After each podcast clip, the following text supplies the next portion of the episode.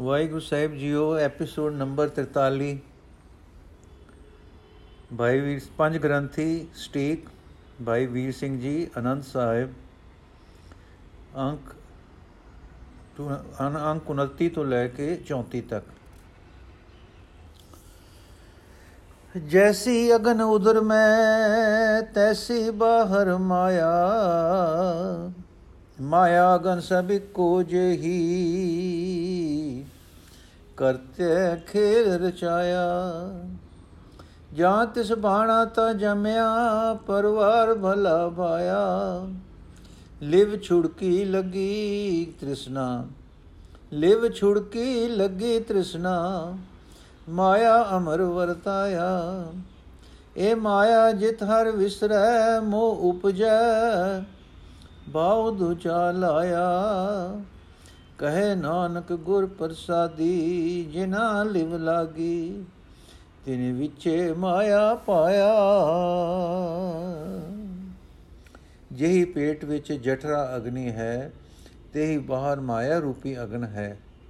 ਮਾਇਆ ਤੇ ਅਗਨ ਸਭ ਇੱਕੋ ਜਿਹੀ ਹੈ, ਕਰਤਾਰ ਨੇ ਇੱਕ ਖੇਲ ਰਚੀ ਹੈ। ਜਦੋਂ ਉਸ ਦਾ ਬਾਣਾ ਹੁੰਦਾ ਹੈ ਤਾਂ ਜੀਵ ਜੰਮਦਾ ਹੈ। ਤੇ ਇਹ ਜੰਮ ਪਿਆ ਜੀਵ ਪਰਿਵਾਰ ਵਿੱਚ ਪਿਆਰਾ ਲੱਗਦਾ ਹੈ।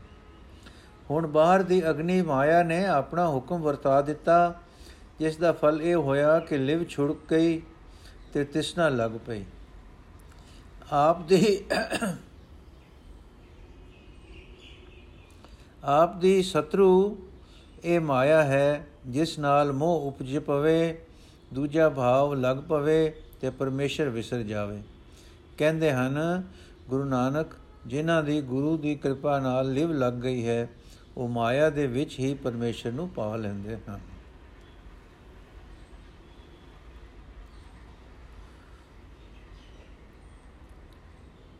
ਮਾਇਆ ਦੇ ਅਸਰ ਹੇਠ ਦੁੱਖ, ਸੁਖ ਹਰਕ ਸੋਖ ਬਣੇ ਰਹਿੰਦੇ ਹਨ।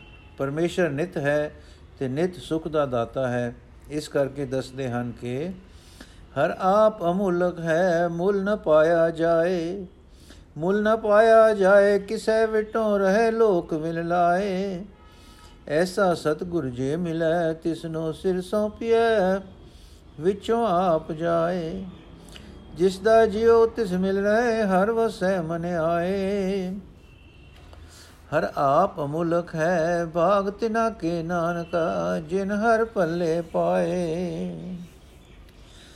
ਹਰੀ ਆਪ ਅਮੁਲਕ ਹੈ, ਉਹ ਕਿਸੇ ਮੁੱਲ ਨਾਲ ਨਹੀਂ ਪਾਇਆ ਜਾ ਸਕਦਾ।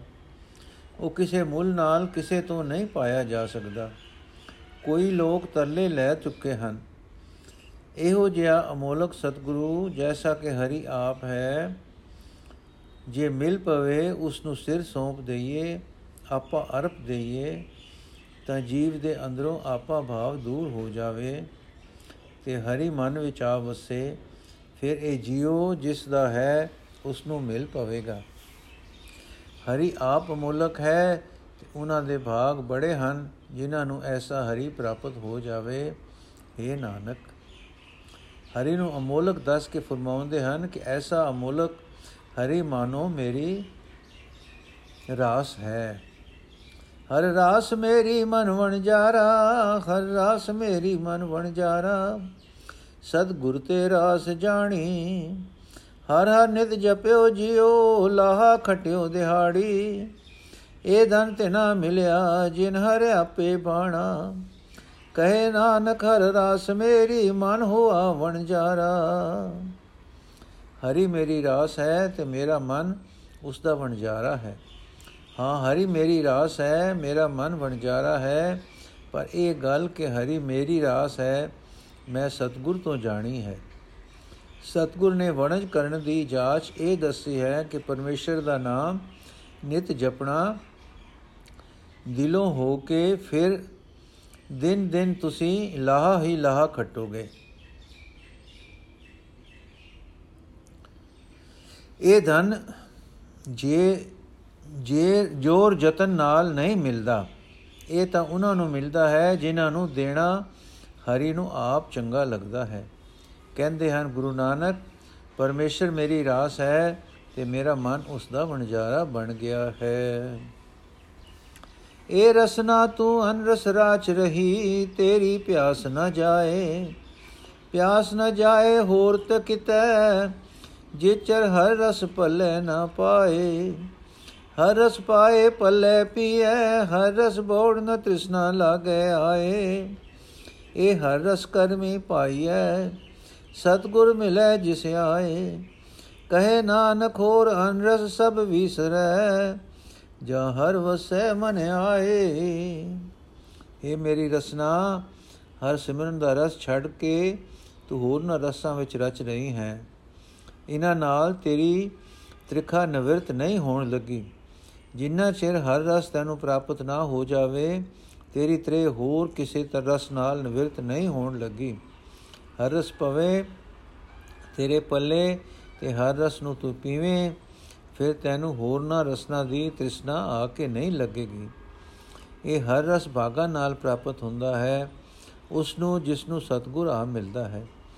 ਕਹਿੰਦੇ ਹਨ, ਗੁਰੂ ਨਾਨਕ, ਹੋਰ ਦੂਸਰੇ ਸਾਰੇ ਰਸ ਵਿਸਰ ਜਾਂਦੇ ਹਨ, ਜਦੋਂ ਹਰੀ ਰਸ ਮਨ ਵਿੱਚ ਆ ਵਸੇ ਤਾਂ। ਇਹ ਸਰੀਰਾ ਮੇਰਿਆ, ਹਰ ਤੁਮ ਮੈਂ ਜੋਤ ਰਖੀ, ਤਾਂ ਤੂੰ ਜਗ ਮੈਂ ਆਇਆ। ਹਰ ਜੋਤ ਰਖੀ ਤੁਧ ਵਿੱਚ, ਤਾਂ ਤੂੰ ਜਗ ਮੈਂ ਆਇਆ। ਹਰ ਆਪੇ ਮਾਤਾ, ਆਪੇ ਪਿਤਾ, ਜਿਨ ਜਿਉ ਉਪਾਏ ਜਗਤ ਦਿਖਾਇਆ। ਗੁਰ ਪ੍ਰਸਾਦੇ 부ਝਿਆ ਤਾਂ ਚਲਤ ਹੋਆ, ਚਲਤ ਨਦਰੀ ਆਇਆ। ਕਹਿ ਨਾਨਕ ਸ੍ਰਿਸ਼ਟ ਕਾ ਮੂਲ ਰਚਿਆ ਜੋਤ ਰਾਖੀ, ਤਾਂ ਤੂੰ ਜਗ ਮੈਂ ਆਇਆ। ਇਹ ਮੇਰੇ ਸਰੀਰ, ਵਾਹਿਗੁਰੂ ਨੇ ਤੇਰੇ ਵਿੱਚ ਜੋਤ ਰੱਖੀ, ਤਾਂ ਤੂੰ ਜਗਤ ਵਿੱਚ ਆਇਆ। ਹਾਂ, ਪਰਮੇਸ਼ਰ ਨੇ ਤੇਰੇ ਵਿੱਚ ਜੋਤ, ਜੀਵਨ, ਕਲਾ ਰੱਖੀ ਹੀ, ਰੱਖੀ, ਤਾਂ ਹੀ ਤੂੰ ਜਗਤ ਵਿੱਚ ਆਇਆ। ਸਰੀਰ ਦੀ ਉਤਪਤੀ ਮਾਤਾ ਪਿਤਾ ਤੋਂ ਹੋਈ ਦਿਸਦੀ ਹੈ, ਪਰ ਅਸਲ ਵਿੱਚ ਹਰੀ ਆਪ ਹੀ ਮਾਤਾ ਹੈ। ਆਪ ਹੀ ਪਿਤਾ ਹੈ, ਜਿਸ ਨੇ ਜੀਵ ਪੈਦਾ ਕਰਕੇ ਜਗਤ ਵਿਖਾਇਆ ਹੈ। ਭਾਵ ਹੈ ਕਿ ਮਾਤਾ ਪਿਤਾ ਜੀਵ ਦੇ ਉਤਪਤ ਕਰਨ ਹਾਰੇ ਨਹੀਂ ਹਨ। ਜਿਸ ਵੇਲੇ ਇਸ ਨਾਲ, ਇਸ ਗੱਲ ਨੂੰ ਗੁਰੂ ਦੀ ਕਿਰਪਾ ਨਾਲ ਬੁਝ ਲਿਆ, ਤਾਂ ਕੀ ਕੋਤਕ ਵਰਤਿਆ ਇਹ ਕਿ ਇਹ ਜਗਤ ਵਿੱਚ, ਜਗਤ ਇੱਕ ਕੋਤਕ ਨਜ਼ਰ ਆ ਗਿਆ। ਕਹਿੰਦੇ ਹਨ, ਗੁਰੂ ਨਾਨਕ, ਪਰਮੇਸ਼ਰ ਨੇ ਆਪ ਜਗਤ ਦਾ ਮੂਲ ਰਚਿਆ ਉਸ ਵਿੱਚ ਜੋਤ ਰੱਖੀ ਤਾਂ ਤੂੰ ਜਗ ਵਿੱਚ, ਜਗਤ ਵਿੱਚ ਆਇਆ। ਵਾਹਿਗੁਰੂ ਪ੍ਰਾਪਤੀ ਦਾ ਮੰਗਲ। ਅੱਜ ਦਾ ਅਖੀਰਲਾ ਅੰਕ। ਮਨ ਚਾਉ ਭਇਆ ਪ੍ਰਵਾਗਮ ਸੁਣਿਆ, ਹਰ ਮੰਗਲ ਗਾਓ ਸਖੀ ਗ੍ਰਹਿ ਮੰਦਰ ਬਣਿਆ। ਹਰ ਗਾਓ ਮੰਗਲ ਨਿਤ ਸਖੀਏ ਸੋਗ ਦੁਖ ਨ ਵਿਆਪੇ।